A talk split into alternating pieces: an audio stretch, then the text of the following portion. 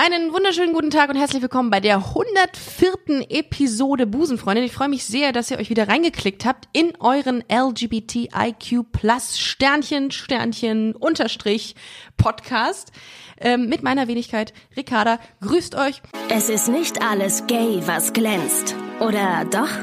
Das klären wir jetzt in Busenfreundin, der Podcast.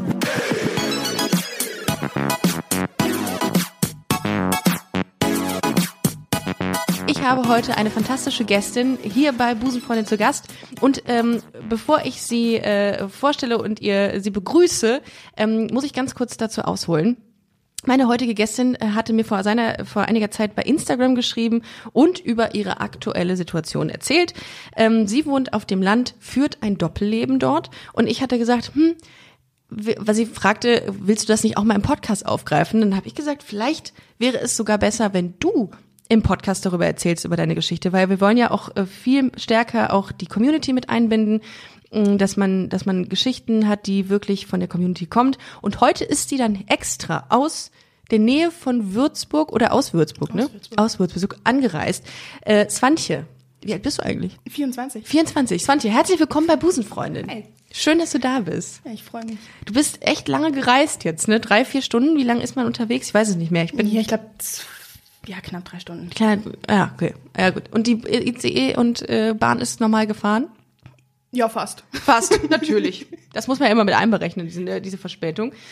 Ähm, ja, und jetzt bist du, bist du hier im Podcast und ähm, erzählst uns ein bisschen ähm, von, von deinem Leben ähm, und hattest ja auch explizit das äh, in, in, im Instagram, in der Instagram-Nachricht nochmal gesagt, dass du ein Doppelleben führst. Vielleicht ganz kurz, ähm, du äh, bist aufgewachsen äh, auf, in einem kleinen Dorf, dass man es so ein bisschen eingliedern kann. Und wann hast du das erste Mal gemerkt, dass du auf, auf Frauen stehst? Stehst du auf Frauen oder wie willst du dich Äh, ja, selber definieren? nee, Ich stehe auf Frauen. okay. Ähm, mit so elf oder zwölf, würde ich sagen. Ich vielleicht, also da war es so ein bisschen, dass es so bewusster wurde, weil eben alle anderen irgendwie einen Freund hatten und Mhm. Ja, ist doof. mich das einfach nie interessiert hat. Ja. Ähm, und ich würde aber fast rückblickend sagen, also ich weiß gar nicht, ob man, ob man da schon irgendwie so eine Art sexuelle Orientierung hat oder so, aber dass ich irgendwie halt im Kindergarten alle, die echt schon, also einfach die Mädchen interessanter fand. Mit den Jungs eher so rumgerauft hab und irgendwie Fußball gespielt Warst hab du der Kumpeltyp? Ich, ja, voll. Ja, das Ja. ist man denn ja irgendwie immer, ne? Und äh, ähm, wann hast du das gemerkt? Und ähm, war das bei dir ähnlich, dass du irgendwie äh, auch äh, an dir gezweifelt hast und gefragt hast, was stimmt denn an mir nicht? Ja, ich glaube, man ist so, also, dass man irgendwie das Gefühl, hat, man ist gar nicht, man ist in Anführungszeichen nicht normal, weil es das Voll. nicht gab. Ja. Also weil da auch niemand war, an dem man sich hätte orientieren können oder wo man hätte sagen können, ah, das ist das. Das gibt's überhaupt in irgendeiner Form. Ja. Irgendeine Form von, von einer gleichgeschlechtlichen Beziehung oder was. In welcher Größenordnung bewegen wir uns in deinem Dorf? Wie groß war, wie, wie Ähm, viel so Einwohner knapp hat? 1000 Einwohner. 1000 Einwohner. Das heißt, jeder kannte jeden. Ja. Okay. Das heißt, in dem Fall, äh, du hattest dann auch während dieser ganzen Zeit keine Beziehung oder hattest du dich mal jemandem anvertraut, was das angeht? Ähm, eine ganze Weile gar nicht.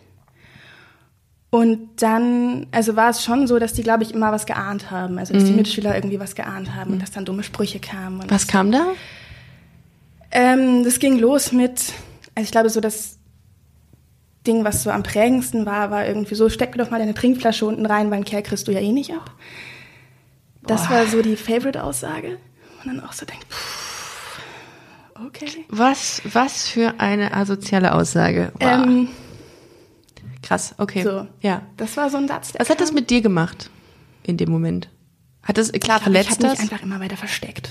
Also ich glaube, ich habe irgendwann gedacht, ich werde so unsichtbar wie möglich, weil man baut so eine riesen Schutzmauer auf, weil man kriegt das, man kann da ja nirgendwo mit hin. Da war halt niemand. Mhm. Ich dann irgendwann gedacht habe, okay, wenn die in der Schule alle scheiße sind, nur weil sie was ahnen, Mhm. dann ist die Option, mit der Familie zu reden, überhaupt nicht da, weil wenn die dann auch noch nicht damit umgehen könnten, dann ist da halt gar keiner mehr. Die Angst, alle zu Genau. verlieren, ist dann da, ne? Genau. Okay, das heißt, riesig. ergo, du hast gemerkt, dass da eine negative Resonanz kam auf die Tatsache, dass Mhm. du keinen Freund hattest und hattest Angst, dass es in deiner Familie ähnlich verlaufen wird, dass sie dich diskriminieren deswegen. Genau. Also hast du ey, nie was gesagt. Ich habe nie, nie, nie, nie, niemals was gesagt. Gar nicht. Und habe dann irgendwann ja, weil ich mit dem Druck irgendwo hin musste, habe ich dann irgendwann angefangen, ja, sich immer, also immer weniger zu essen oder es irgendwie anders zu kompensieren, habe dann angefangen, mir mit irgendwelchen Dingen so die Arme so ein bisschen aufzuritzen. Also nie so tief, dass Narben geblieben sind, aber genug, dass wehtat und so ein bisschen geblutet hat, weil ich damit irgendwo hin musste. Ist ja oft so, dass man dieses, dieses Gefühl, wenn das zu tief sitzt, dass man es irgendwie, also das ist bei vielen Borderline-Kranken, also ich kenne mich da überhaupt nicht aus, so dass sie natürlich dann irgendwie diesen Schmerz, den sie innerlich haben, irgendwie auch körperlich fühlen müssen. Ja. Und war das bei dir auch so? Ja, das war eher so eine Form von, naja, von, von, von einer Suche nach einem Ventil. Von, wenn das weh tut, dann muss ich nicht weinen. Weil wenn ich weinen würde, dann würden ja andere merken, dass irgendwas nicht in Ordnung ist. Ich glaube, Würden das nachfragen. Das, würden nachfragen. Und dann müsste man vielleicht erzählen, wo das Problem ist. Und dann, das, Wusstest du denn genau, wo das Problem ist? Oder war das dir eigentlich Ähm. nicht klar? Weil du, ich glaube, das ist ja auch so ein Prozess, dass man als Heranwachsende oder Heranwachsende lange braucht, um zu wissen, das ist mein Problem und da muss ich eigentlich irgendwie, brauche ich Hilfe. also ich glaube, es war sehr lange so ein bisschen schwammig, dass man irgendwie, dass man, also auch weil das nie Thema war, dass man, dass ich mich in ein Mädchen verlieben könnte. Ah, Das Ja. war nie, nie, niemals Thema, Ja, ja. dass es überhaupt existiert. Und ähm, das war lange so ein bisschen, dass ich irgendwie, glaube ich, gar keine Ahnung hatte, dass ich immer nur gedacht habe, irgendwas ist komisch. Mhm. Du bist komisch, du bist. Das hat auch tatsächlich mal dann irgendwann ein Mitschüler sehr äh, schön in Worte gepackt. Du bist Mhm. eine Witzfigur.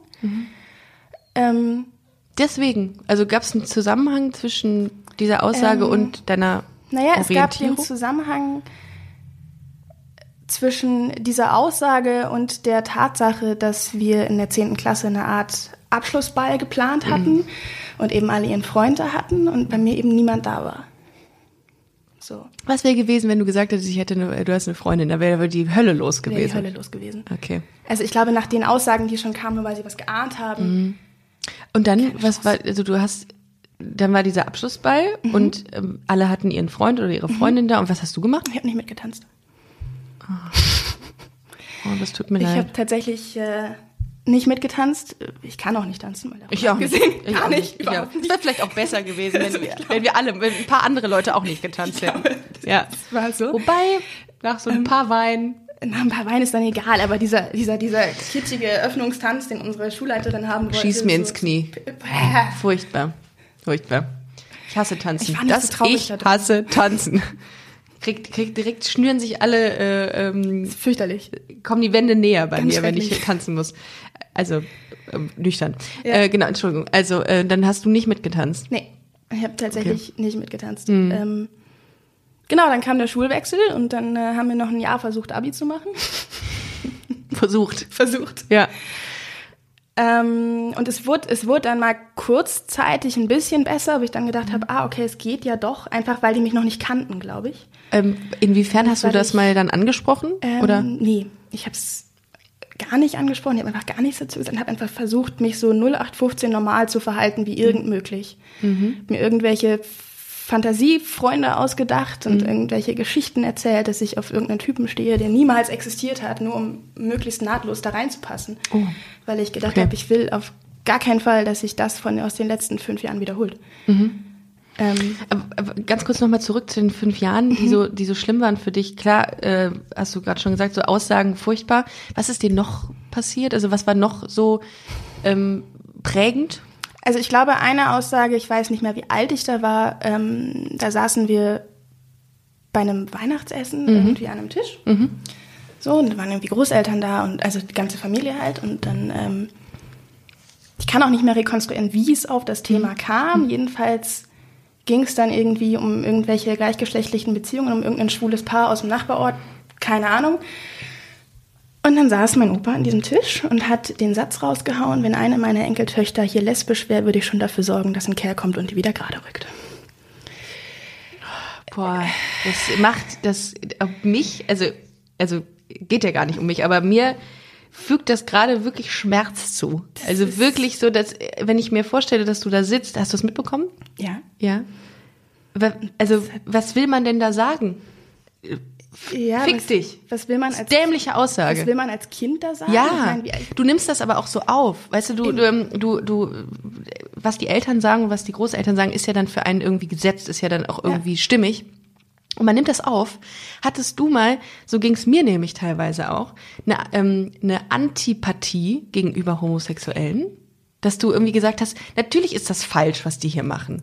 ja, Weil so das ein bisschen. Also ich glaube nicht, nicht falsch, aber komisch. komisch, Zumindest genau. komisch. Ja, Irgendwie. Weil du, du, du nimmst das ja auf und äh, weiß ich nicht, drehst das so für dich, dass es, dass es irgendwie dann auch zu der Aussage der Eltern äh, passt. Und ich habe irgendwann ähm, wirklich auch so, so gedacht, ähm, natürlich ist das falsch und das ist scheiße. Und dann irgendwann, als ich mir dann selber eingestanden habe, hey, du stehst auch auf Frauen, habe ich mir, habe ich das alles so hinterfragt und gesagt, warum denn eigentlich? Und erst dann, als man das angefangen hat zu hinterfragen, wurde es dann viel klarer für einen. Aber als Kind kommst du da nicht drauf oder als Jugendliche. Nein, du hast ja auch keine Chance. Also Ja. wenn du in einem Umfeld, das mag ich, keine Ahnung, ich habe da keinen Vergleich, aber das, ich glaube, wenn du in einem Umfeld aufwächst, in dem das irgendwie wenigstens ein bisschen präsent ist, wenn du nur einer ist, das reicht. Mhm, voll, voll. Irgendjemand. Ja, ich hatte das auch nicht. Dann hilft das unfassbar viel. Und wenn da aber einfach also es war niemand da. niemand, niemand. Wobei, also ich, ich muss meine Sache revidieren. Wir hatten in der Abi-Zeit hatten wir ein Mädchen, was ähm, öffentlich oder offen out war. Und die hat da auch beim Abschlussball mit ihrer Freundin damals getanzt. Ich fand das total bemerkenswert. Also komisch, aber ich so, krass, würde ich mich nicht trauen. Ja. So, das habe ich gedacht. Ja, also ich glaube, ich zumindest in der Schulzeit war niemand da, der wirklich öffentlich out durch die Schule gelaufen Mhm. ist. Ich glaube, mittlerweile, wenn man so drüber nachdenkt, fällt einem der ein oder andere ein, wo man denkt so, Mhm. Ja. maybe, Ja, im Schrank. Ja. ähm, weil die sich jetzt nachträglich geoutet haben dann irgendwann. Ist das eigentlich so? Gab, weißt du das? Ob Ja. jemand. Ja. Krass. Okay, also es ging Aber nicht nur erst dir nach so. Hm. der Schule. Es ging nicht nur mir so. Aber in dem Moment Schade eigentlich, ne? Es hätte so eine. eigentlich schon. Es hätte so viel einfacher sein können. Voll, voll. Ja. Ähm, wo wollte ich jetzt eigentlich noch mal hin? Genau, Weihnacht, äh, also Abschlussball und dann kam die weiterführende Schule. Dann hast du dich ein bisschen ähm, anders verhalten, weil du den Eindruck hattest, es macht, es ist leichter.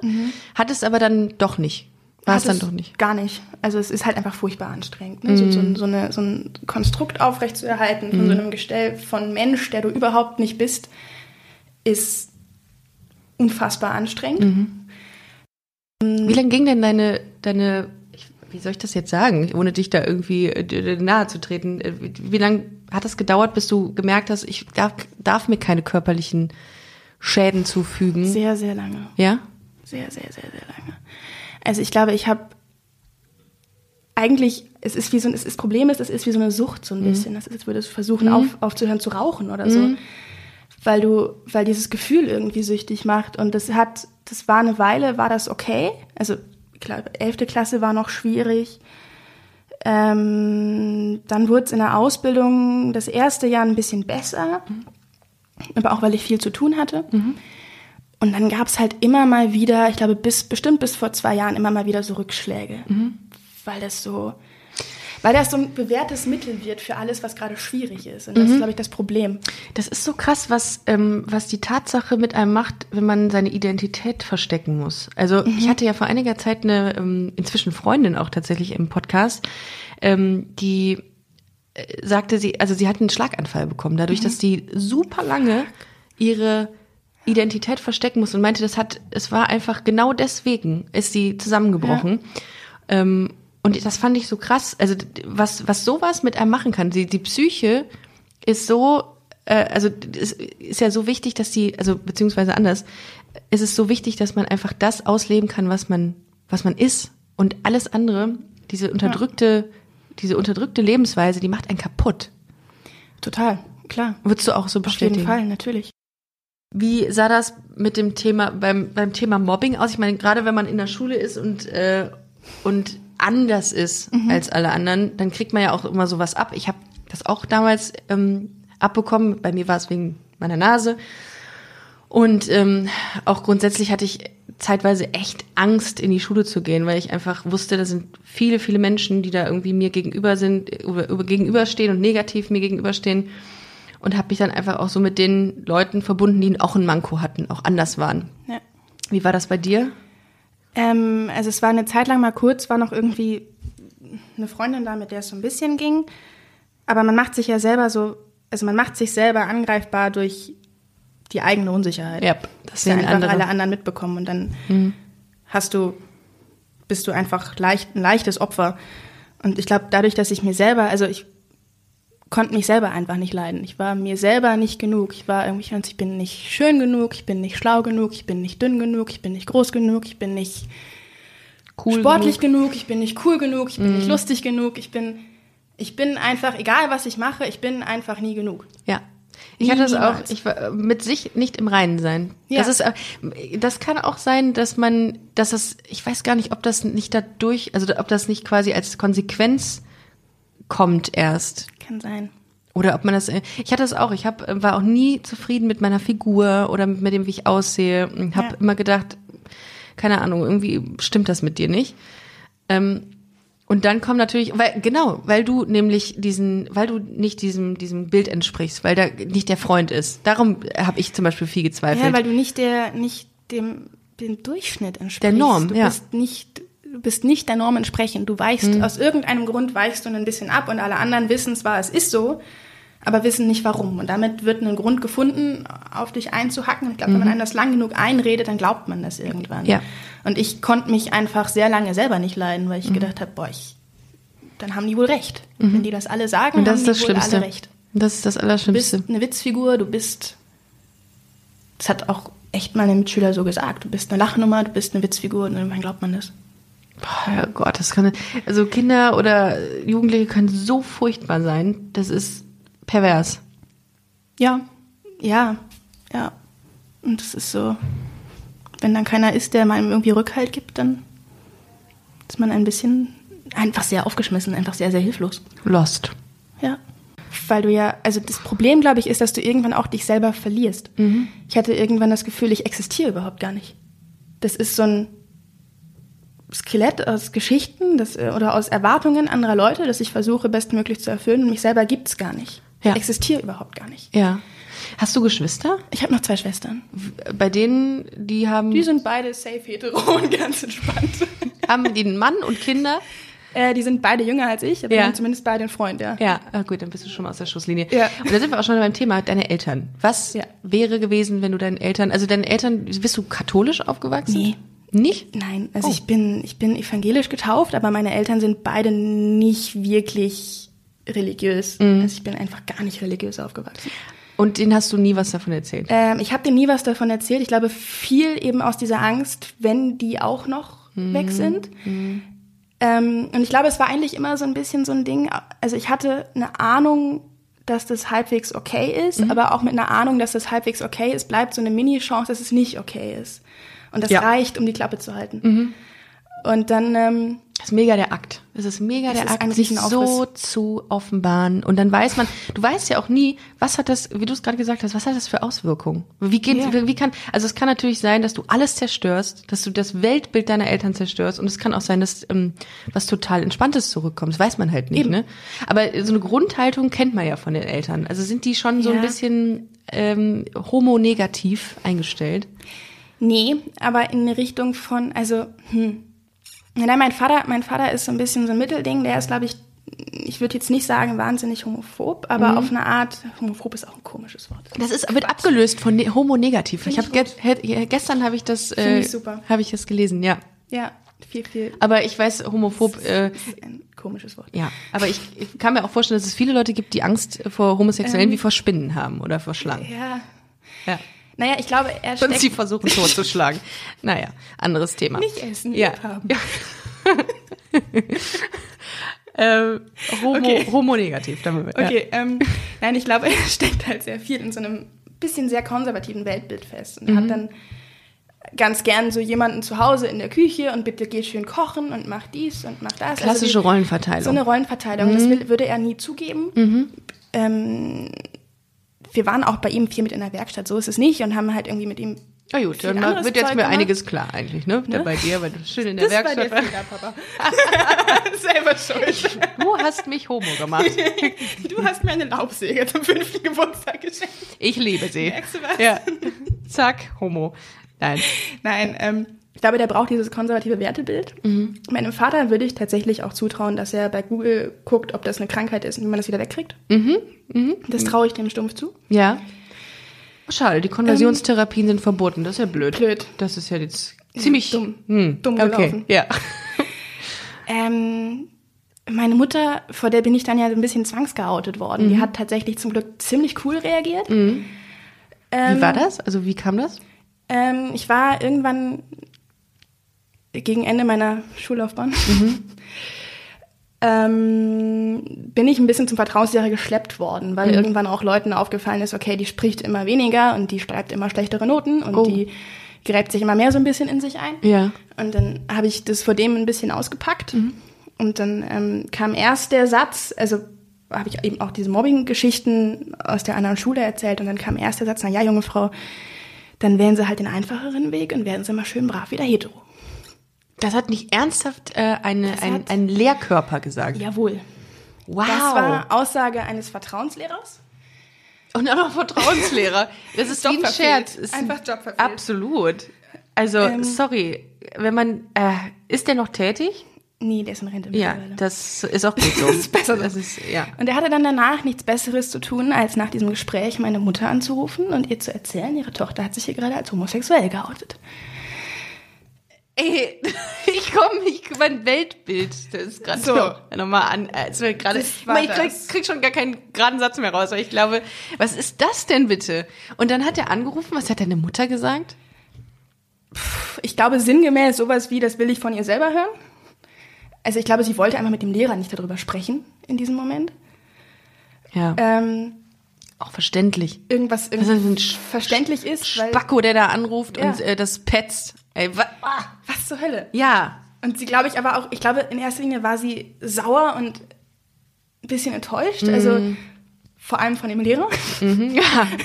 Wissen Sie, von wem ich enttäuscht bin? Von Ihnen. Ähm. Von ihnen. Ja. Dann glaube ich schon auch ein bisschen, weil ich ihr das nicht selber Mhm. gesagt habe damals irgendwie, aber es war okay. So, Du bist nach Hause gegangen und dann habt ihr nochmal ein Gespräch war geführt. cool. Ich bin nach Hause gegangen und dann saß sie schon in der Küche und es war so, du, mich hat heute dein Lehrer angerufen und mir hat mir das erzählt, stimmt das?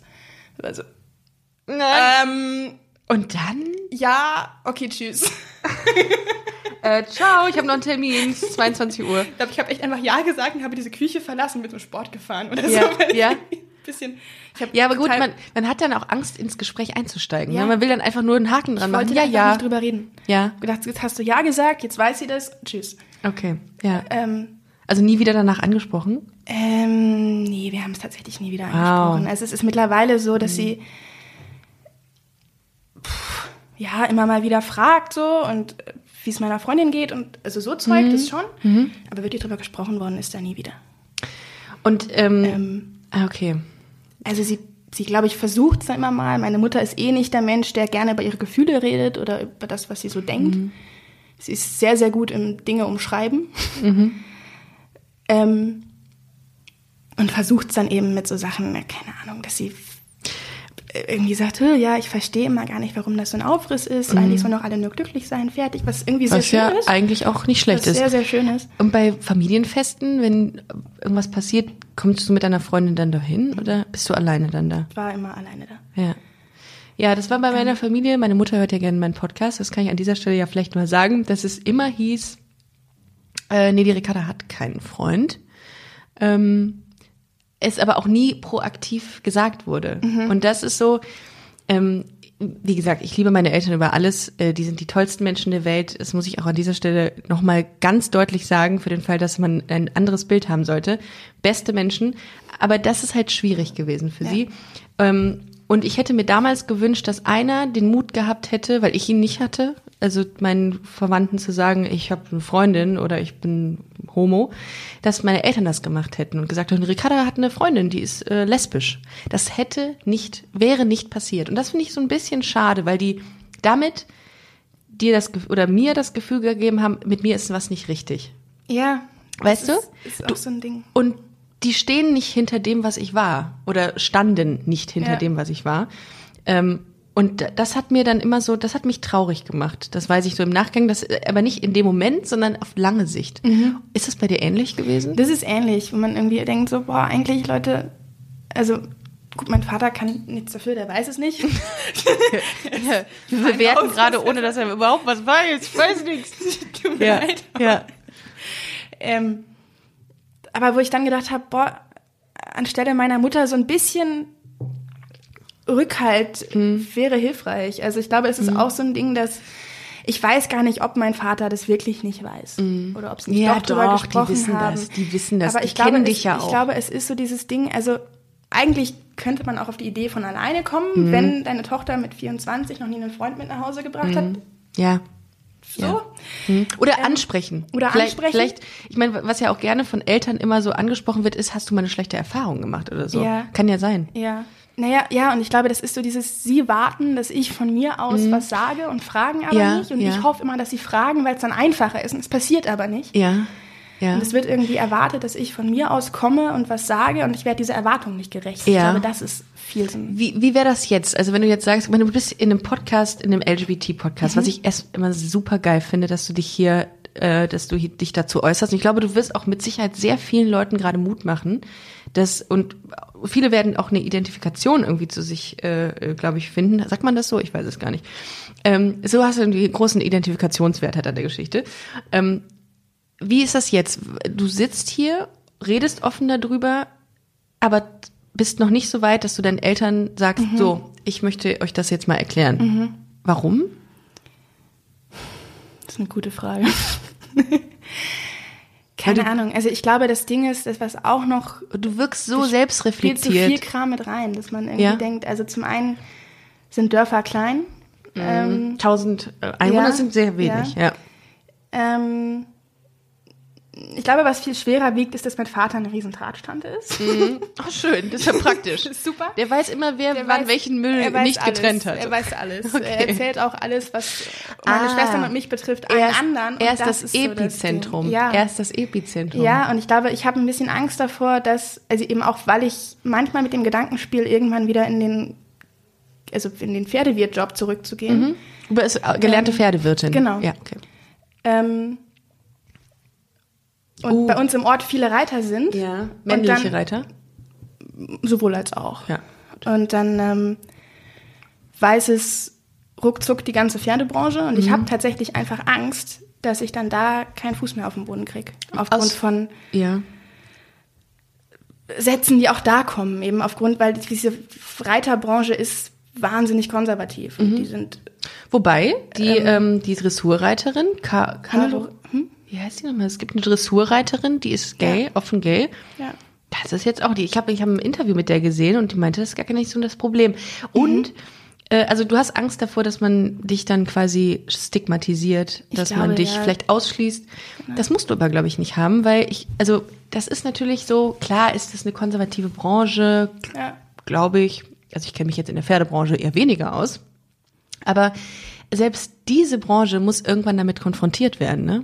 Ja, eigentlich Ja. schon. Und ich glaube, es ist gerade, es ist gerade so ein bisschen, dass ich, dass ich so ein bisschen anteste. Mhm, Also und, das ich ist, glaube, und das ist völlig in Ordnung. Ich finde das, also du, du, man, das, man darf das auch nicht überstürzen. Es muss für einen selber die, Ja. die, der, das äh, exakte oder das ausreichende Tempo sein. Und antesten heißt, naja, antesten heißt, gut, also ich bin dann irgendwann nach der Ausbildung ans Theater gewechselt Mhm. und habe dann da, glaube ich, zum ersten Mal die Chance gehabt, in einem Umfeld zu arbeiten, in dem das einfach keine Sau interessiert. Ja, die sind ja alle, also die Theaterleute sind immer so, ohne, oh- ohne sie um äh, über einen Kamm zu scheren, aber ich stere die jetzt über einen Kamm, sind alle gay. Eigentlich alle gay. Ja, aber wie in der Medienbranche auch. Also. Sehr, sehr viele. Da musst du erstmal gucken, da gucken alle komisch und sagen, das ist ja nicht normal, wenn der plötzlich hetero ist. Was ist das denn? ich glaube, ich habe tatsächlich da, das ist jetzt, ich glaube, viereinhalb Jahre her, Hm. zum aller, aller, allerersten Mal so eine Normalität damit irgendwie Hm. erlebt. Ja. Und ich glaube, das ist dieses, ich versuche, also wenn es da geht, ist das gerade, dann muss es auch irgendwo anders gehen. Und dann ist es so ein, so ein Antesten, immer mal wieder so einstreuen, und immer mal wieder versuchen, wie weit, Wie wie war weit das? traue ich mich gerade. Wie, wie hast du das bei den Leuten dort mal gesagt? Also wie, wie streust du das ein? Ähm, es ist ganz unterschiedlich. Also es ist je nachdem, wie es irgendwie geht. Und dann Ja. ist es oft mal so, dass man irgendwie das Gespräch auf zwei Kolleginnen lenkt, die jetzt irgendwie kürzlich geheiratet haben oder so. Also dass man das irgendwie versucht, Ja. dass es mehr Thema ist. Ah, okay, ja. Ich Ähm, überlege gerade, wie ich das gemacht habe. Immer. Es gibt ja immer irgendwelche Also- Schlupflöcher, ne, wo man dann plötzlich Ja. mal sagt, ja, ich mit meiner Partnerin war da auch. Mhm. Also, als ich das mal gesagt habe, hieß es, ach, du machst nebenbei noch irgendwas so, äh, also neben der normalen Arbeit. Hä? Wie jetzt? Und dann haben die gedacht, Partnerin im Sinne von Geschäfts Ja. Geschäftspartnerin. Ja. Da muss man auch sehr explizit sein. Ja, es ist auch tatsächlich, habe ich äh, festgestellt, wenn, wenn man sich mit Leuten unterhält, so aus dem Dorf, Ja. die sagt dann so, ja, meine Freundin und ich haben, das checken die gar nicht. Nein, Es kommt nein. null und, an. Und weißt du, was das Schlimme ist? Und das ist das, was ich so unfair finde. Wenn jetzt eine, Homos, äh, eine, eine heterosexuelle Frau sagt, ich war mit meinem Mann im Urlaub. Ja. Keiner fragt nach. Und keiner hat ein Bild im Keiner Kopf. findet es komisch. Wenn du jetzt sagst, als homosexuelle Frau, ich und meine, Part meine Partnerin und ich waren im Urlaub, hast du direkt dieses Bild, oh mein Gott, die ist Ja. lesbisch. Oh Ja. mein Gott, Ja. mit die hatte, hatten Hardcore auf dem äh, Ho- Hotelzimmer was miteinander. Und das willst du ja gar nicht auslösen in den Köpfen der Menschen. Nein. Aber komischerweise ist das so, ne? Komischerweise ist das so und es ist aber auch in Momenten so, da war ich tatsächlich bei einer Kollegin vom Theater Mhm. zu Besuch. Ähm, um jetzt mal kurz das Vorurteil wieder wegzuholen, dass alle Theaterkollegen super gay sind und super Eine war's sind. nicht. Eine war's nicht. war's nicht.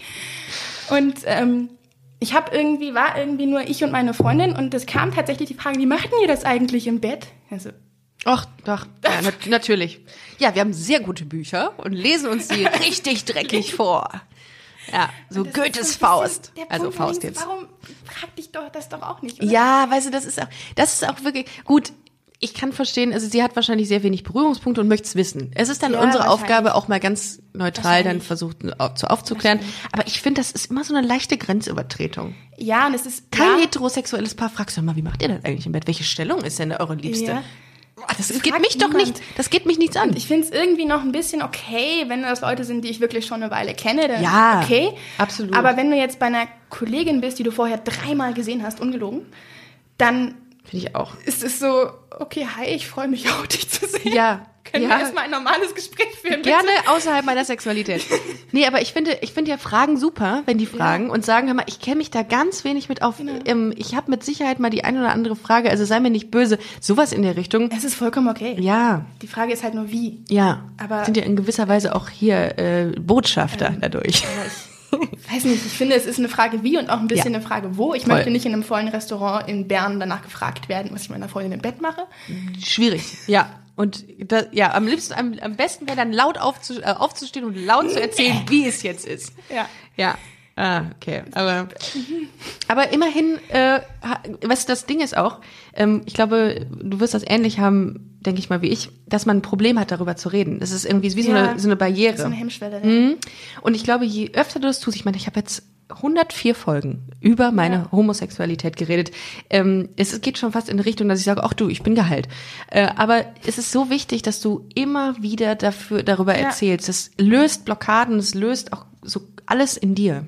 Ja, es ist schon. Redest du da inzwischen mit Leuten auch drüber oder ja, mit es Freunden? wird Tatsächlich viel, viel mehr auch einfach. Okay. Ja. Ich merke, eigentlich tut mir, tut mir, also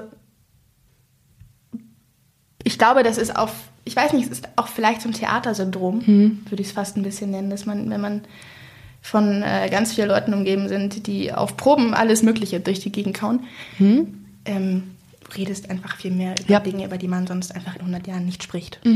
Ja. Auch in der Stadt. Also ich, ich Mhm. Ja. meine Köln, ne? Du siehst hier drei, also jeden Tag hunderte Paare Hand in Hand, homosexuelle Paare Ja. Hand in Hand. Ich sehe das gar nicht mehr. Ich sehe das nicht mehr. Wobei, ich habe mich letztens dabei erwischt, als ich ein ganz süßes lesbisches Paar gesehen habe, dass ich die beide angegrinst habe, wie so eine debile Birne. Habe ich dann so also gegrinst, weil ich gedacht, ich fand das einfach so schön. Und die haben dann so gedacht, okay, die hat ordentlich einen am Helm. Äh, geh einfach weiter, Birgit, geh einfach weiter. Die ist, die ist nicht ganz dicht. Guck nicht hin. Guck, guck nicht hin, guck dir das nicht an. Äh, das, äh, da fällt es mir noch auf. Aber Ja. genau, also wenn man damit, also was ich damit sagen will, ist einfach, wenn dieses Umfeld ähm, schon so tolerant und so, Ja. äh, so entspannt ist, ne, dann macht es auch das voll. Und da habe ich gestern in meinen Recherchen äh, was gelesen. Wow, super Übergang gerade von mir. Wow, ich muss mir selber auf die Schulter klopfen. Es gibt äh, in Spanien ein, ähm, ein Dorf, was ursprünglich zu dem ersten Gay-Dorf gemacht werden sollte. Das habe ich gestern, weil ich nämlich, ich habe nämlich Dorf gegoogelt, ne, und äh, Doppelleben, so wie du. Mhm. Äh, wir gehen auch gleich nochmal zurück zu dir, aber ich fand das so witzig. Es gibt nämlich ein äh, Dorf, das heißt Moclinejo. Das äh, liegt 20 Kilometer entfernt von Malaga und ähm, ganz süßer andalusischer ähm, ähm, Ort. Oliven, Mandelbäume steht da, ne? Wenn man die sich das durchliest. Und da sollte ähm, ein erstes Gaydorf, das erste Gaydorf der Welt geschaffen werden ähm, für Schwule und Lesben aus aller Welt. Es gibt da irgendwie 600 oder es gab da sech, sollte geben. Es war 2011 Ja. 600 neue Wohnungen äh, die alle rosa gestrichen werden sollten und äh, da konnte so, sollte sollte es also es war der Plan zumindest ähm, sollten diese Wohnungen verkauft werden das hat aber glaube ich irgendwie ähm, doch nicht funktioniert fand ich aber so witzig die Idee lustig. ja fand ich witzig wobei natürlich äh, so eine so eine so ein, so ein Ghetto dann natürlich nicht wirklich die die Freiheit mit sich Nein, bringt die es nicht. mitbringen sollte aber ich fand's witzig Aber die Idee ist irgendwie lustig. ja äh, irgendwie- wenn man das googelt wenn man Dorf und Homosexualität äh, findet googelt man ein Gaydorf. findet man ein rosa Gaydorf. Okay. Ja. Naja, ähm, genau, also nochmal zurück zu dir. Ähm, was hat das so, dieses Ganze mit dir gemacht? Du bist jetzt 24, du ähm, hast viel, viel Diskriminierung auch erfahren und auch äh, viele Dinge gehört, die nicht cool waren und auch mit dir warst du nicht so im Reinen, kenne ich, war ich auch nicht. Wobei, es ist auch immer noch so, dass man irgendwie so Man hat Dinge. immer irgendwas, was man Genau. mag, oder? Was nimmst du daraus mit in, für, für dich heute? Also was hat das mit dir so charakterlich gemacht oder in deiner Person? Ich glaube, ich glaube, ich suche mir einfach die Menschen, mit denen ich ähm,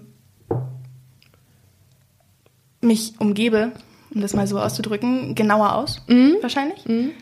Es ist immer so ein bisschen so ein. Ich gucke erst mal dreimal, ob ich dich wirklich mag oder nicht, bevor ich dir irgendwas von mir erzähle. Es Ah, okay. wird langsam besser. Bist du so skeptisch noch ein bisschen? Ein bisschen manchmal Okay, ja. ja. Also ich Okay. glaube, es ist immer so ein Bauchgefühl-Ding und es ist immer so ein bisschen so ein, Hm. wir schauen mal. Ähm, aber ich glaube, auf eine Art geht man da vielleicht auch irgendwann ein bisschen stärker wieder raus, weil man, Hm. glaube ich, sich sehr viel mit sich selber auseinandersetzen muss. Irgendwann. Stimmt. Das ist, glaube ich, Das, glaube ich, ist vielleicht ein bisschen was Positives an der Geschichte. Ja, ich, ähm, ich habe das, ich habe das jetzt letztes äh, auch schon so erzählt. Ich habe irgendwie das Gefühl, bei mir ist es so geworden, dass ich Angst habe, von Kopf gestoßen zu werden und dann Ja. versuche immer ähm, es ist, ähm, allen zu gefallen. Das hört sich jetzt so doof an, aber Mhm. nicht. ich will nicht, dass jemand mich weil ich das in meiner Vergangenheit irgendwie sehr stark empfunden habe, ähm, wegen einem Teil meiner Identität nicht mag. Ja. Das ist so, ich glaube, das haben die, die Menschen, die so eine Trans, diese, so eine, so eine Phase mitmachen, haben das ganz im Gegensatz zu den Leuten, die das nicht mitgemacht haben, haben sowas, dass sie Angst haben, für etwas nicht geliebt zu werden. Ja, ich merke auch immer an mir selber, dass ich immer Leuten, also nicht immer, aber sehr schnell Leuten unterstelle, dass sie nur so tun, als würden sie mich mögen und dann hinter meinem Rücken irgendeinen Scheiß erzählen. Also ich Mhm. Ist es so? Mhm. Das wird langsam weniger, aber das ist schon so, dass ich sehr schnell Verunsichert. denk, sehr, sehr, sehr, leicht zu verunsichern bin. Ja. Einfach durch einen Blick, durch Ja. was, was jemand sagt oder nicht sagt oder wie jemand guckt und immer denk so, hm, was hast du jetzt gesagt? Aber wie war das? Du hast im, im, Off heute, äh, als wir noch nicht die Mikros angemacht haben, hast du erzählt, dass du in Hamburg mal für eine Ja. Zeit lang warst. Wie war das da? Ich meine, das ist ja eine, eine ganz andere Welt als das Dorf, wo du gelebt hast. Da sind die Leute dir ja vielleicht offener gegenübergetreten. Hamburg war sehr entspannt. Ja? Hamburg war unglaublich entspannt. Hast du dich da gefunden, in Anführungszeichen?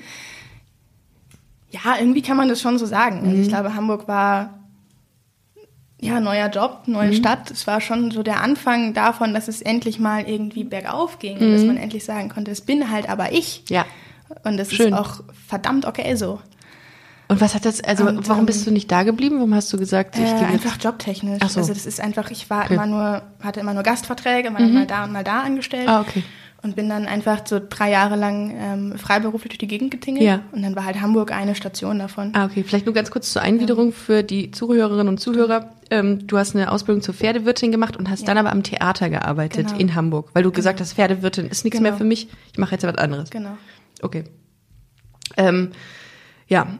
Und hast du dir das, hast du explizit Theater gesucht, weil du irgendwie auch gesagt hast, da kann ich sein, wie ich bin. Das ist so ein bisschen, da kann ich mich, meine, meine Persönlichkeit irgendwie so ein bisschen schillernder ausleben. Theater war Zufall Ach so, tatsächlich okay. ein bisschen. Also ich kam aus der Ausbildung raus und Das ist schon ein Unterschied hatte zur in erster Pferdewirtin. Linie keinen Bock mehr auf Dorf, Ja. glaube ich, einen Moment, weil ich gedacht habe, ich ertrage das nicht mehr, immer Gesprächsthema zu sein, weil ich ohne Freund durch die Gegend laufe, zum Beispiel. Mhm. So. Also ich möchte einfach nicht mehr jeden kennen, der da wohnt. Ja. Ähm, und ich habe eigentlich vorher immer schon so ein bisschen, naja, Schultheater gespielt, Mhm. so ein Zeug. Und habe mich dann auf gut Glück für ein Praktikum beworben in Hamburg. Ah, okay. Und bin einfach da kleben geblieben. Habe mich da sehr, sofort sehr, sehr wohl gefühlt Ja. und bin irgendwie am Theater hängen geblieben. Ja. Und so hat sich Ja. das so ein bisschen, bisschen entwickelt. Hattest du eigentlich einen Fake-Freund? Mal? Nee. Hast du nicht? Oh, da bist du dir selber treu geblieben. Das ist schön. Das ist schön. Viele haben das ja keine nicht. Beziehung. Hattest, du hattest noch keine Beziehung? Nee, also da, Ach so, okay. Zeitpunkt. Hast du jetzt eine Freundin? Ja. Wie kam das? Wie, wie habt ihr euch kennengelernt? Ähm, auf dem Weihnachtsmarkt. Also Weihnachtsmarkt- von Tinder. Es Außerhalb von Tinder, ja. Ja. Oder Weihnachtsmarkt stimmt gar nicht. Es gibt in Würzburg, ich weiß nicht, ob du das kennst. Natürlich, ich kenn alles. Ich war überall mal betrunken. Mantelsonntag mit diesen Glühweinbuden im Oktober oder so. Ja, kenne ich. Äh, Ja. Auf dem Marktplatz, auf dem äh, Würzburger Marktplatz. Genau. Wunderschön. Wir waren tatsächlich einfach beide sehr, sehr, sehr betrunken. Ja, und das ist das Beste, was man machen kann beim ersten Date. Ich Großartig. sag's nur. Immer ein Weinchen dazu, dann plötzlich ist man viel offener Ja. und das macht viel mehr Spaß. Nach dem dritten Glühwein Aber ich muss lustig. hier immer dazu sagen, äh, verantwortungsbewusst trinken. Weil Kinder, Alkohol ist keine Lösung. So, sondern ein Destillat, genau. Aber äh, ich habe, ähm, ich habe letztens äh, was zum Thema Alkohol geschrieben und auch nochmal was gesagt. Und dann kamen dann so ein paar Nachrichten rein, dass ich ja Alkoholismus fördern würde. Das möchte ich natürlich nicht tun. Aber ähm, wenn man erwachsen ist, darf man natürlich auch ein bisschen mal hin und wieder was trinken. Insofern äh, sage ich jetzt trotzdem. so. Okay, äh, genau, da habt ihr euch kennengelernt und ähm, wart betrunken, das ist gut, ein gute, eine betrunken. super gute Voraussetzung. Wo habt ihr euch, äh, wie kam das denn? War sie am Stand X und du am Stand Y und habt euch gewunken und gesagt, wir sind füreinander gemacht? Nee, nicht ganz. Also es gibt, es gibt diese, ähm, ja, und damit kommen wir auch wieder so ein bisschen auf online. Also so, so dieses Neu in Würzburg, so eine Facebook-Gruppe. ja, kenne ich auch, war ich auch Und wir drin. sind darüber mit, ich glaube, Nee, ich mit, mit ein paar mehr Leuten Ja. tatsächlich auf diesen Markt getingelt. Und dann standen wir halt eben schon in einer so einer Traube an Menschen. Ja, schön. Oh, ich finde, das ging immer so schnell mit dem Connecten da in Würzburg unter den Studenten, Studentinnen. Ja. Muss ja hier genderkonform sprechen. Ähm, das geht so schön. Und dann äh, hast du sie gesehen, hast gesagt, mm, Jackpot. Oder wie war das? Hat sich das leicht Ähm, entwickelt? das hat Und dann ist ja noch die Frage, ob sie überhaupt auf Frauen steht. Ja. Gott. ja. Ähm, nee, weiß ich nicht, ein bisschen gedauert hat es schon irgendwie. Wir waren dann, haben uns relativ lange unterhalten und waren dann irgendwann mal einen Kaffee trinken und dann war, hat sie irgendwie dann mal den Satz gedroppt, ja, meine Ex-Freundin und dann war eigentlich safe. Und du denkst dir, celebrate good times, come on. There's a party going on. Ja. ja. Und dann ähm, hat sie das gedroppt und dann äh, hast du das dir schon gedacht eigentlich oder hast du Ja. gedacht, das ist jetzt nun ah Ja. ach so also Gaydar. Also, Gaydar, Thema Gaydar. Gaydar, Thema Gaydar. Der ging an. Sie, Woran hast du es gesehen bei ihr? ähm, naja, ich, das ist jetzt total blöd zu sagen, äh, wir bedienen keine Klischees, weil das tun wir halt doch ständig. Nein, ich glaube, Liebe es, Klischees. es ist ein bisschen, ein bisschen dieses Tomboy-mäßige und ja, Man fühlt es auch so ein man, man bisschen. merkt es einfach ein bisschen.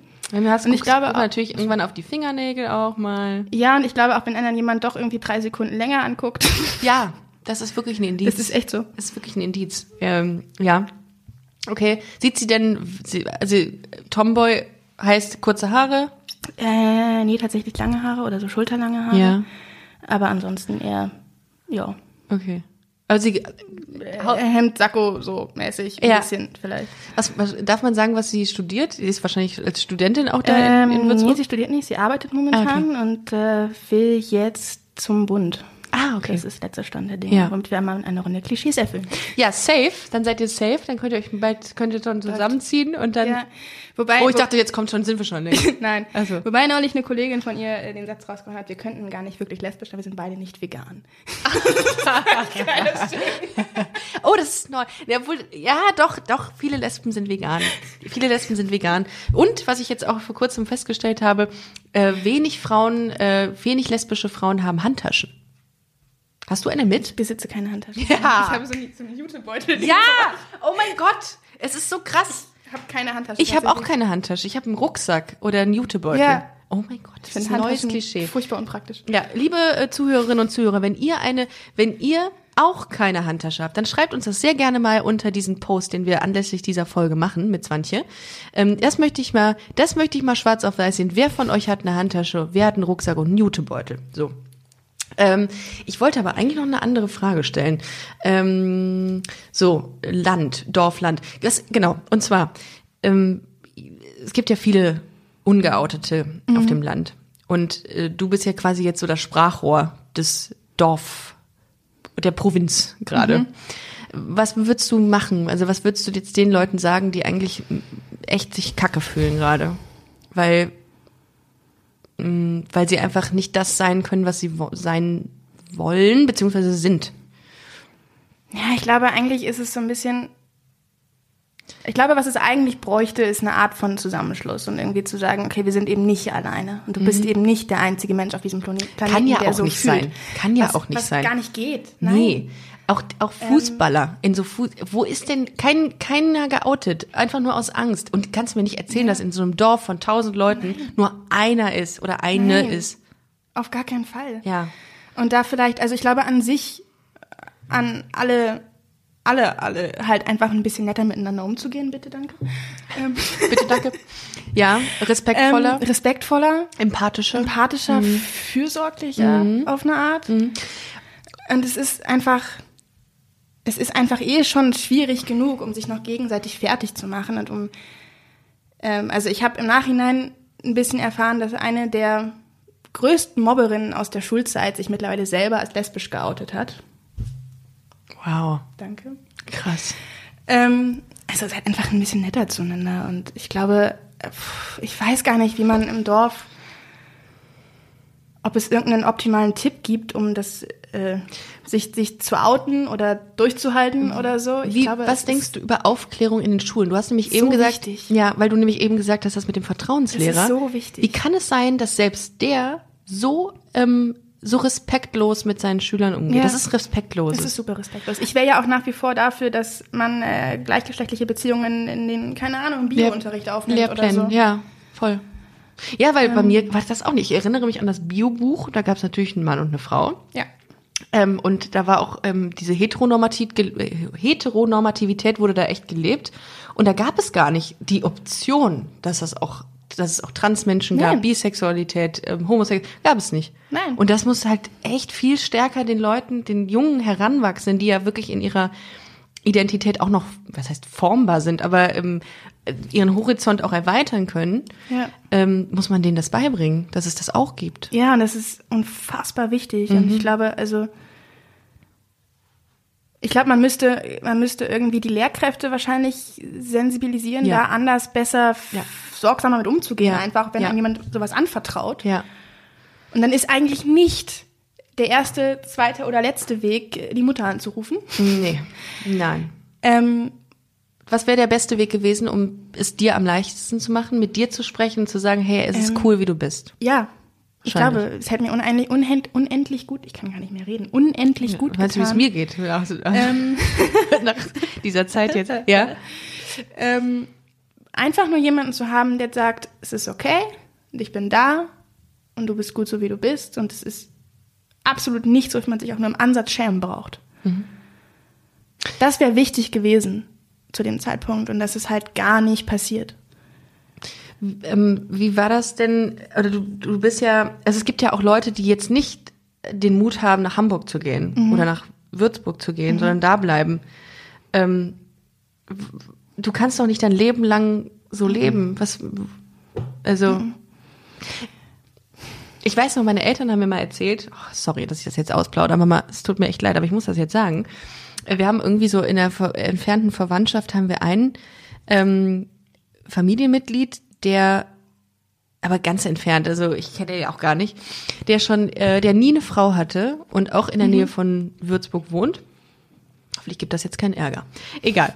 Äh, und der, ähm, der hieß immer, der ist irgendwie so ein bisschen anders. Der ist komisch, der macht, der ist irgendwie, der hat noch nie eine Frau gehabt. Und, und ich habe letztens meinen Eltern gesagt, vielleicht ist der schwul.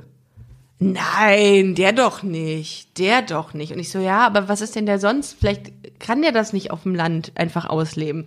Nee, nur weil der jetzt seit 40 Jahren bei seiner Mutter wohnt, ja. muss das nicht. Klar kann es natürlich sein, dass er sehr gerne mit seiner Mutter zusammen wohnt, aber ich kann mir gut vorstellen, dass der auch irgendwas hat, das er nicht ausleben kann in seinem Umfeld. Ja, ich habe das so eine ähnliche Erfahrung mit einer ehemaligen Trainerin von mir, Ja. die tatsächlich, also ich glaube, gefühlt, ich habe bei der angefangen zu trainieren mit sechs oder so. Also ich kenne die echt schon sehr, sehr. Trainieren heißt Äh, Reitsport. Reitsport, ja. Ähm, die tatsächlich auch nie einen Mann hatte. Noch nie. Und die irgendwie alleine äh, da wohnt mit ihren Pferden und einer Katze oder so ähnlich. Natürlich, der Katze, natürlich. Ich habe nur drauf gewartet. Ja, mit so 30 Katzen. Und wo es auch irgendwie immer hieß, ja, die ist halt so ein bisschen so, also so sind manche Leute sind halt so. Die wollen halt nicht heiraten und Kinder kriegen.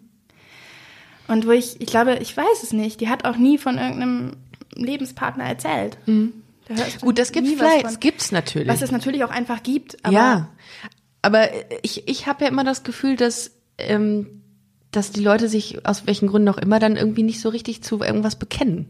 Ja. Weil die Angst haben vor, vor den Konsequenzen, vor den Reaktionen, kennen wir ja auch. Ja, Also ja. insofern. Ja, und ist ja eigentlich egal, um was es geht, ob man einfach Mhm. keine Beziehung hat oder. Also. Aber dass das, allein, dass das auf einem Dorf so ein Thema ist, wenn da jemand einfach alleine lebt, mit Mitte 50. Mhm. Ja. und? Ja, ja, kommt vor. Ist doch Also, egal. Ja. Ist doch gerade einfach nicht deine Baustelle. Und wie sie sich alle die Mäuler zerreißen. Ja. Ich weiß gar nicht, was das denen bringt, obwohl das ist irgendwie Gossip, den die geil finden. ich glaube, ne? es ist auch Langeweile. Ich Ja. glaube, es ist Langeweile. Ich glaube, es ist endlich mal ein Ja. Gesprächsthema. Und ich glaube, Ja. was noch dazu kommt, ist, dass auf dem Dorf viele Leute von Menschen erzogen werden, die ihr Leben lang ihr Dorf nicht verlassen haben Ja. und die auch da groß geworden sind und die ihre Kinder im Jahr 2020 oder ihre Enkelkinder genauso erziehen, wie die von ihren Großeltern ja, erzogen worden ja. sind. Zum Glück gibt es Also- Social Media, dass sich die, dass man da in Ja. eine neue Welt kommt. Genau.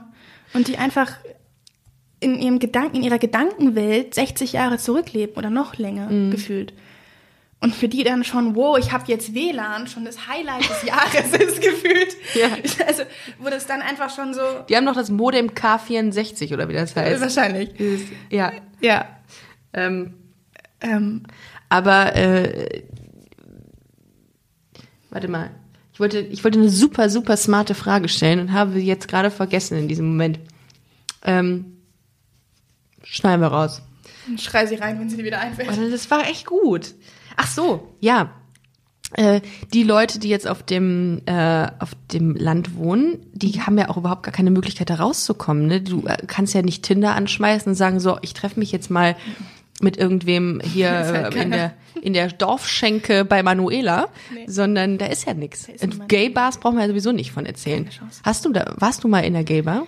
Ähm, ich Hamburg. war mal in einer schwulen Gay-Bar in Hamburg. Ja, Es war ja, sehr lustig. ja. Es war sehr, sehr witzig. Es war krass, wenn man das das erste Mal macht, wenn man, äh, wenn man vom Dorf kommt oder wenn man das noch nie vorher irgendwie so zugelassen ja, ich hat. glaube, ich hatte so ein bisschen den Bonus, dass mir einfach sehr viele sehr coole Theaterkollegen so mitgenommen haben. Ah. Also, wir gehen jetzt was trinken. ja, und du so, okay. Und dann plötzlich, und dann ist man, war das, warst du nicht emotional völlig aufgewühlt, dass du plötzlich in so einem liberalen Umfeld warst und Das gesagt war hast, sehr erleichternd. ja, irgendwie. krass, ne? Es Ja. war, ich habe ich hab einen Moment gebraucht, um mich das so ein bisschen zu akklimatisieren. Aber es war sehr, sehr, sehr erleichternd. Mhm. Hast du ein CSD mal mitbekommen? Ja. Ja? Ah, schön. Ja, gut. Also ich weiß noch, mein, mein erster, mein erster CSD. meine erste Taufe. ja. Ähm,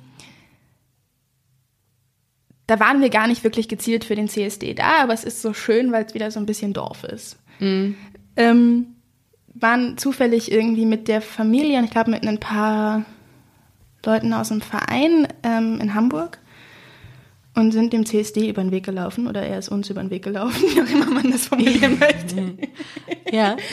Und es war sehr schnell so, na ja, die sind so komisch und die Ja. sind immer Vorsicht, ist Vorsicht, ansteckend. Achtung. Vorsicht, nicht, dass wir auch dann so werden, wenn wir jetzt hier bleiben. Das Ja. ist ja furchtbar, sowas. Ja. Das war auch wieder so ein Ding von, boah, Leute, macht euch doch mal ein bisschen locker, bitte. Also meine Eltern waren mal irgendwann in Berlin und haben mir dann Bilder, so verwackelte, wie wir sie halt Chris von Eltern, Ja. wenn wir die mit dem Smartphone hantieren, bekommen. Guck mal, das findet hier gerade statt. Guck mal, die haben da hinten die, die, die Hosentaschen weggeschnitten. Guck mal, was das ist hier.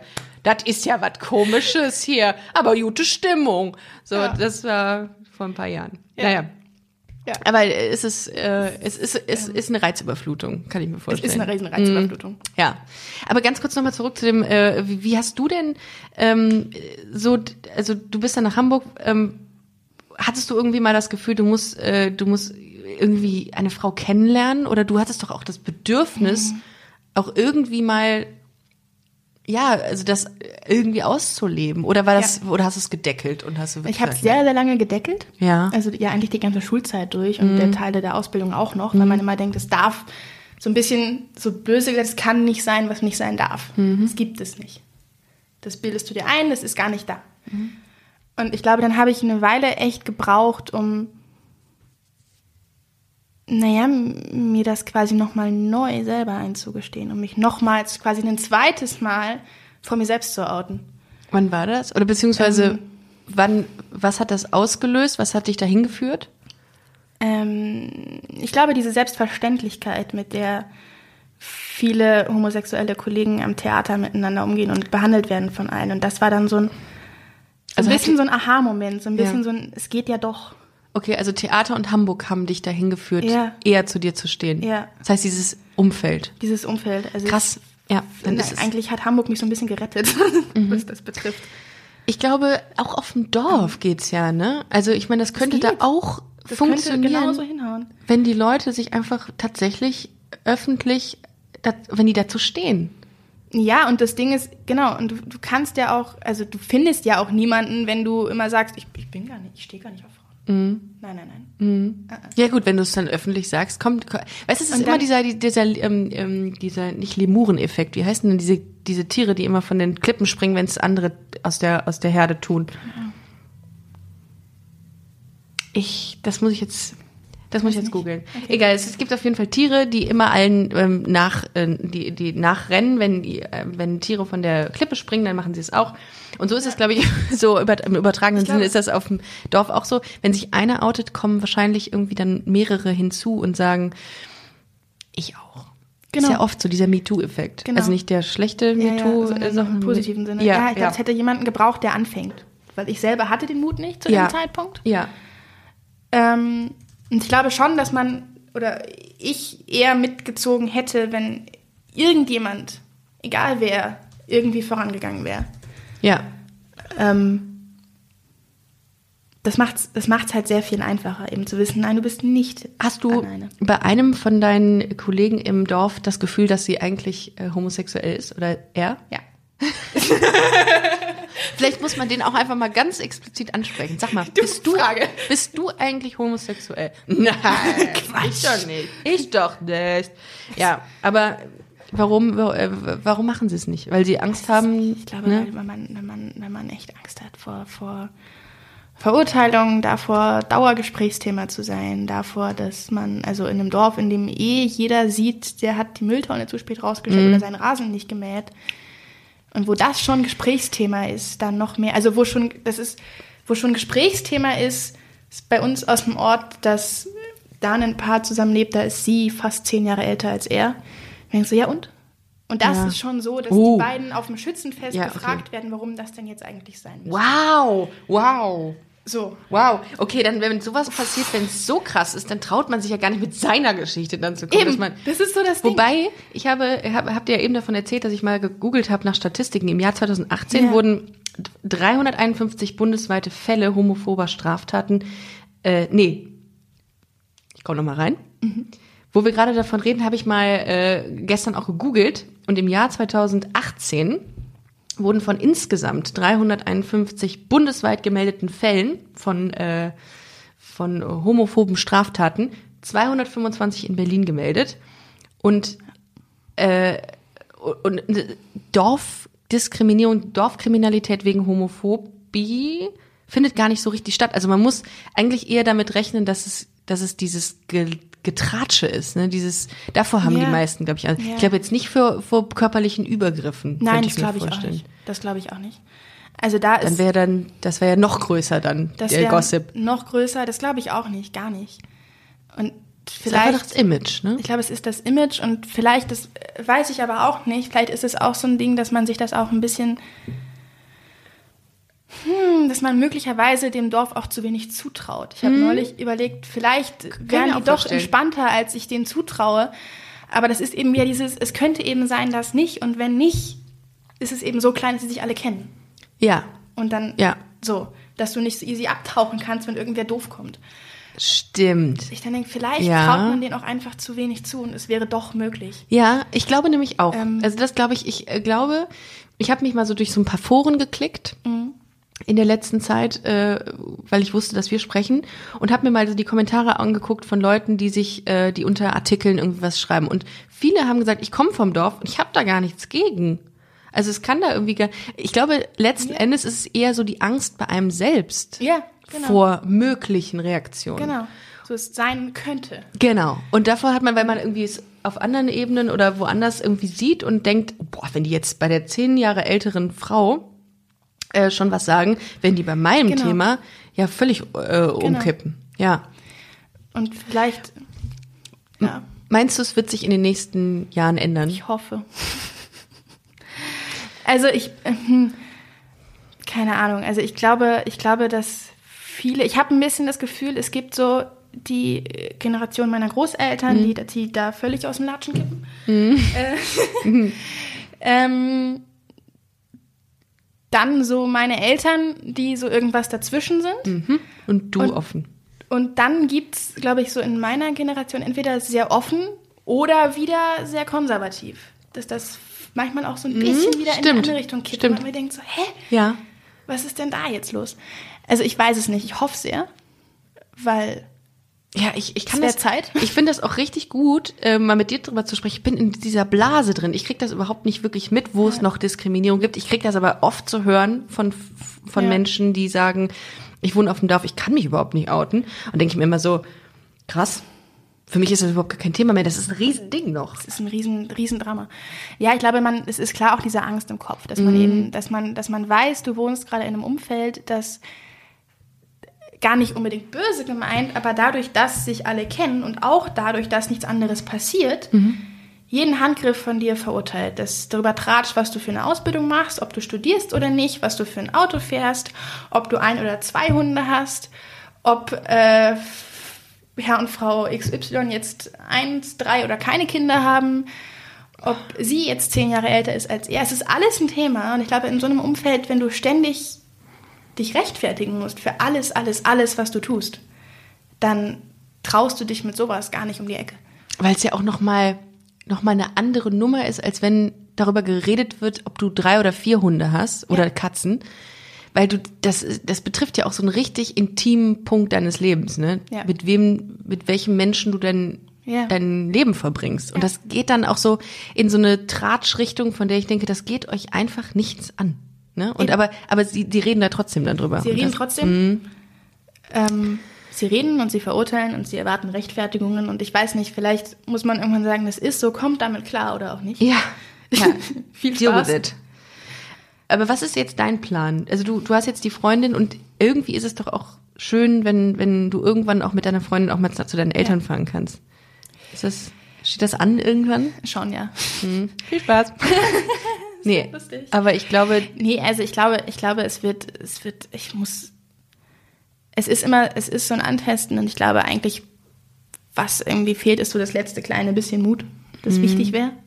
ich kann dir nur einen Schnaps empfehlen. Das habe ich damals gemacht, als mir der Mut Ich trinke fehlte. jetzt fünf Schnaps und viel Spaß. Ein Schnaps ist immer, Ähm, so, dein, dein Wunschszenario wäre, dass ihr irgendwann zusammen am Tisch sein könnt und du ganz offen darüber sprechen genau, kannst, oder? das wäre mein, mein, mein Wunschszenario, Mhm. dass man, dass es, dass man, dass man da entspannt drüber sprechen Mhm. kann, dass das nicht so ein Riesenaufstand ist, dass es einfach normal wird. Ja, aber ich finde, du machst das total gut. Also du machst das, ich hätte in deiner Phase äh, nicht so darüber sprechen können. Und du, ich glaube, das ist wirklich diese, von denen du eben erzählt hast, diese Baby-Steps, Ja. die man braucht, um für sich das perfekte Tempo Ja. abzustecken. Ja.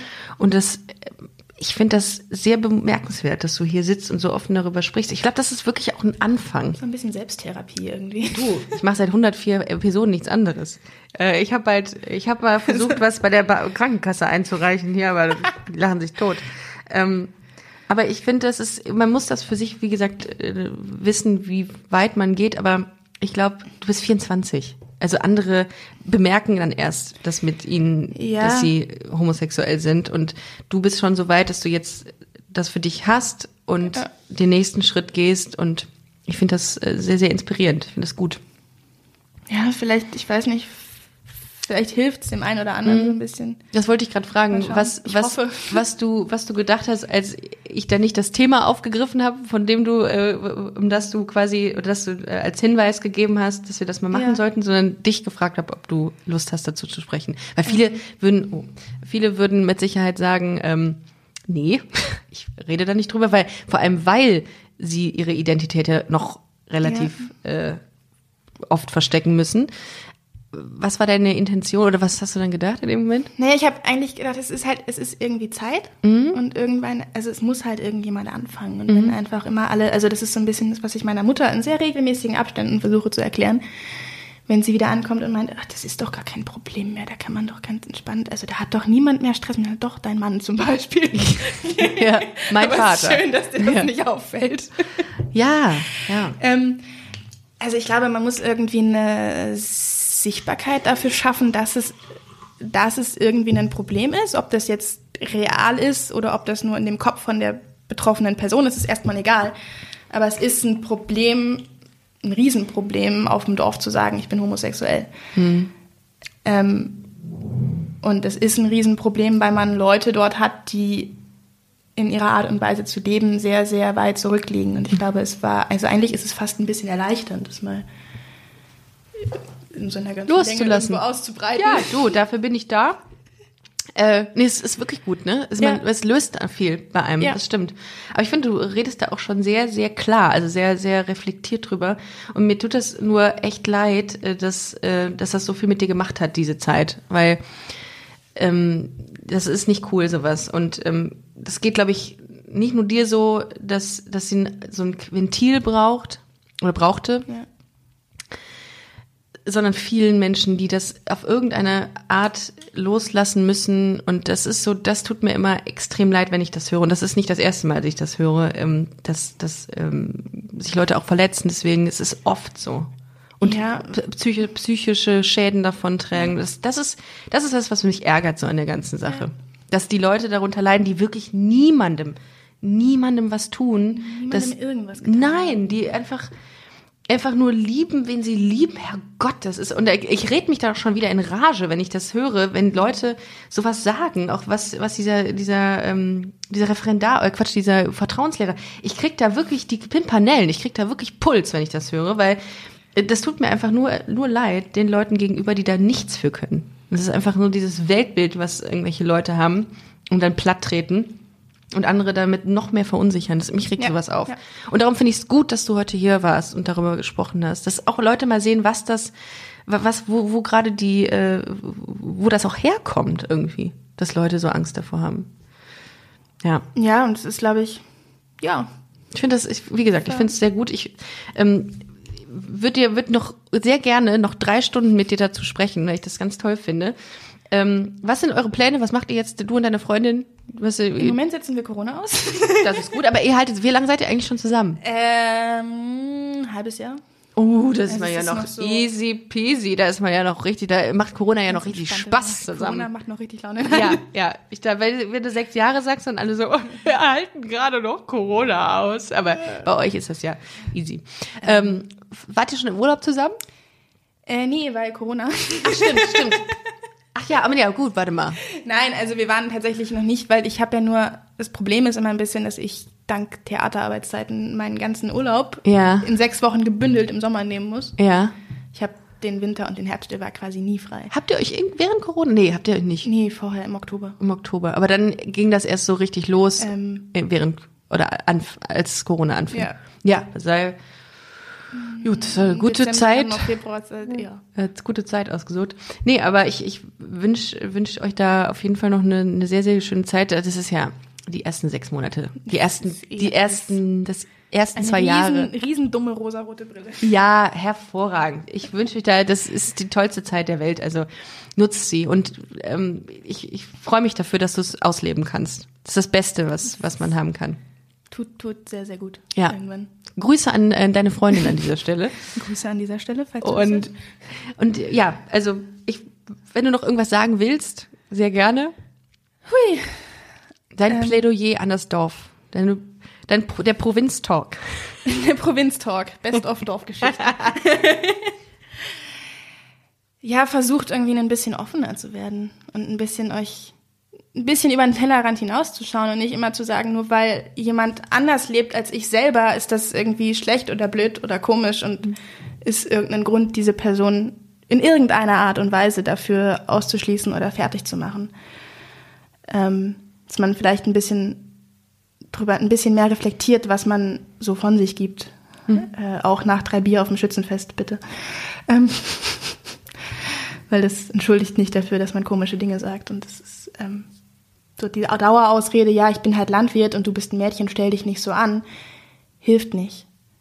Das, Und es entschuldigt nicht, auf, also auf dem Dorf aufgewachsen zu sein, entschuldigt nicht mit so einer Dauerschnodder-Art durch die Gegend zu laufen. Und ähm, keine Ahnung, es muss nicht jeder gut finden und man muss nicht alles gut finden, aber man kann halt auch seine Meinung ein bisschen für sich behalten, vielleicht ab und an mal. Das wäre schön. Das würde schon reichen. das finde ich sehr schön. Es ist ein sehr schönes, sehr schönes äh, Abschlussplädoyer gewesen. Love is Love und Dorf ist Dorf, ne? Sagen wir so. Amen. Amen. Äh, ja, Zwantje, vielen Dank, dass du heute hier warst. Es hat mir wahnsinnig viel Spaß gemacht, sehr, sehr interessante Einblicke und äh, ich, ich wünsche dir wirklich alles Gute von Herzen, dass du so sein kannst, wie du bist und du bist großartig, wie du bist und ähm, dass du heute hier warst, mega geil. Ähm, und wir hoffen mal, dass, dass sich das alles mit dem, ähm, dass sich der Status quo ein bisschen ändert auf dem Dorf, würde ich sagen. Vielen Dank, dass ich hier sein durfte. Sehr, sehr gerne. Vielen War Dank. schön.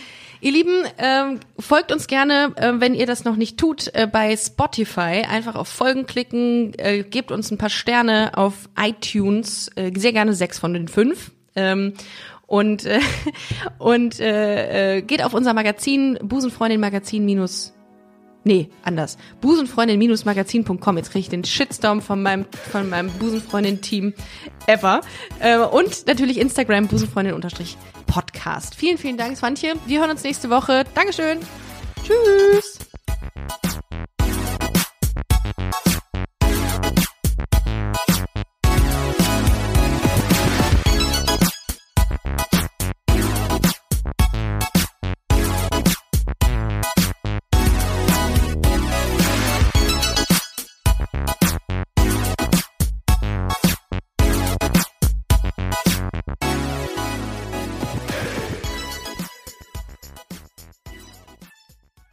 Na, heute schon reingehört? Busenfreundin, der Podcast wurde präsentiert von rausgegangen.de.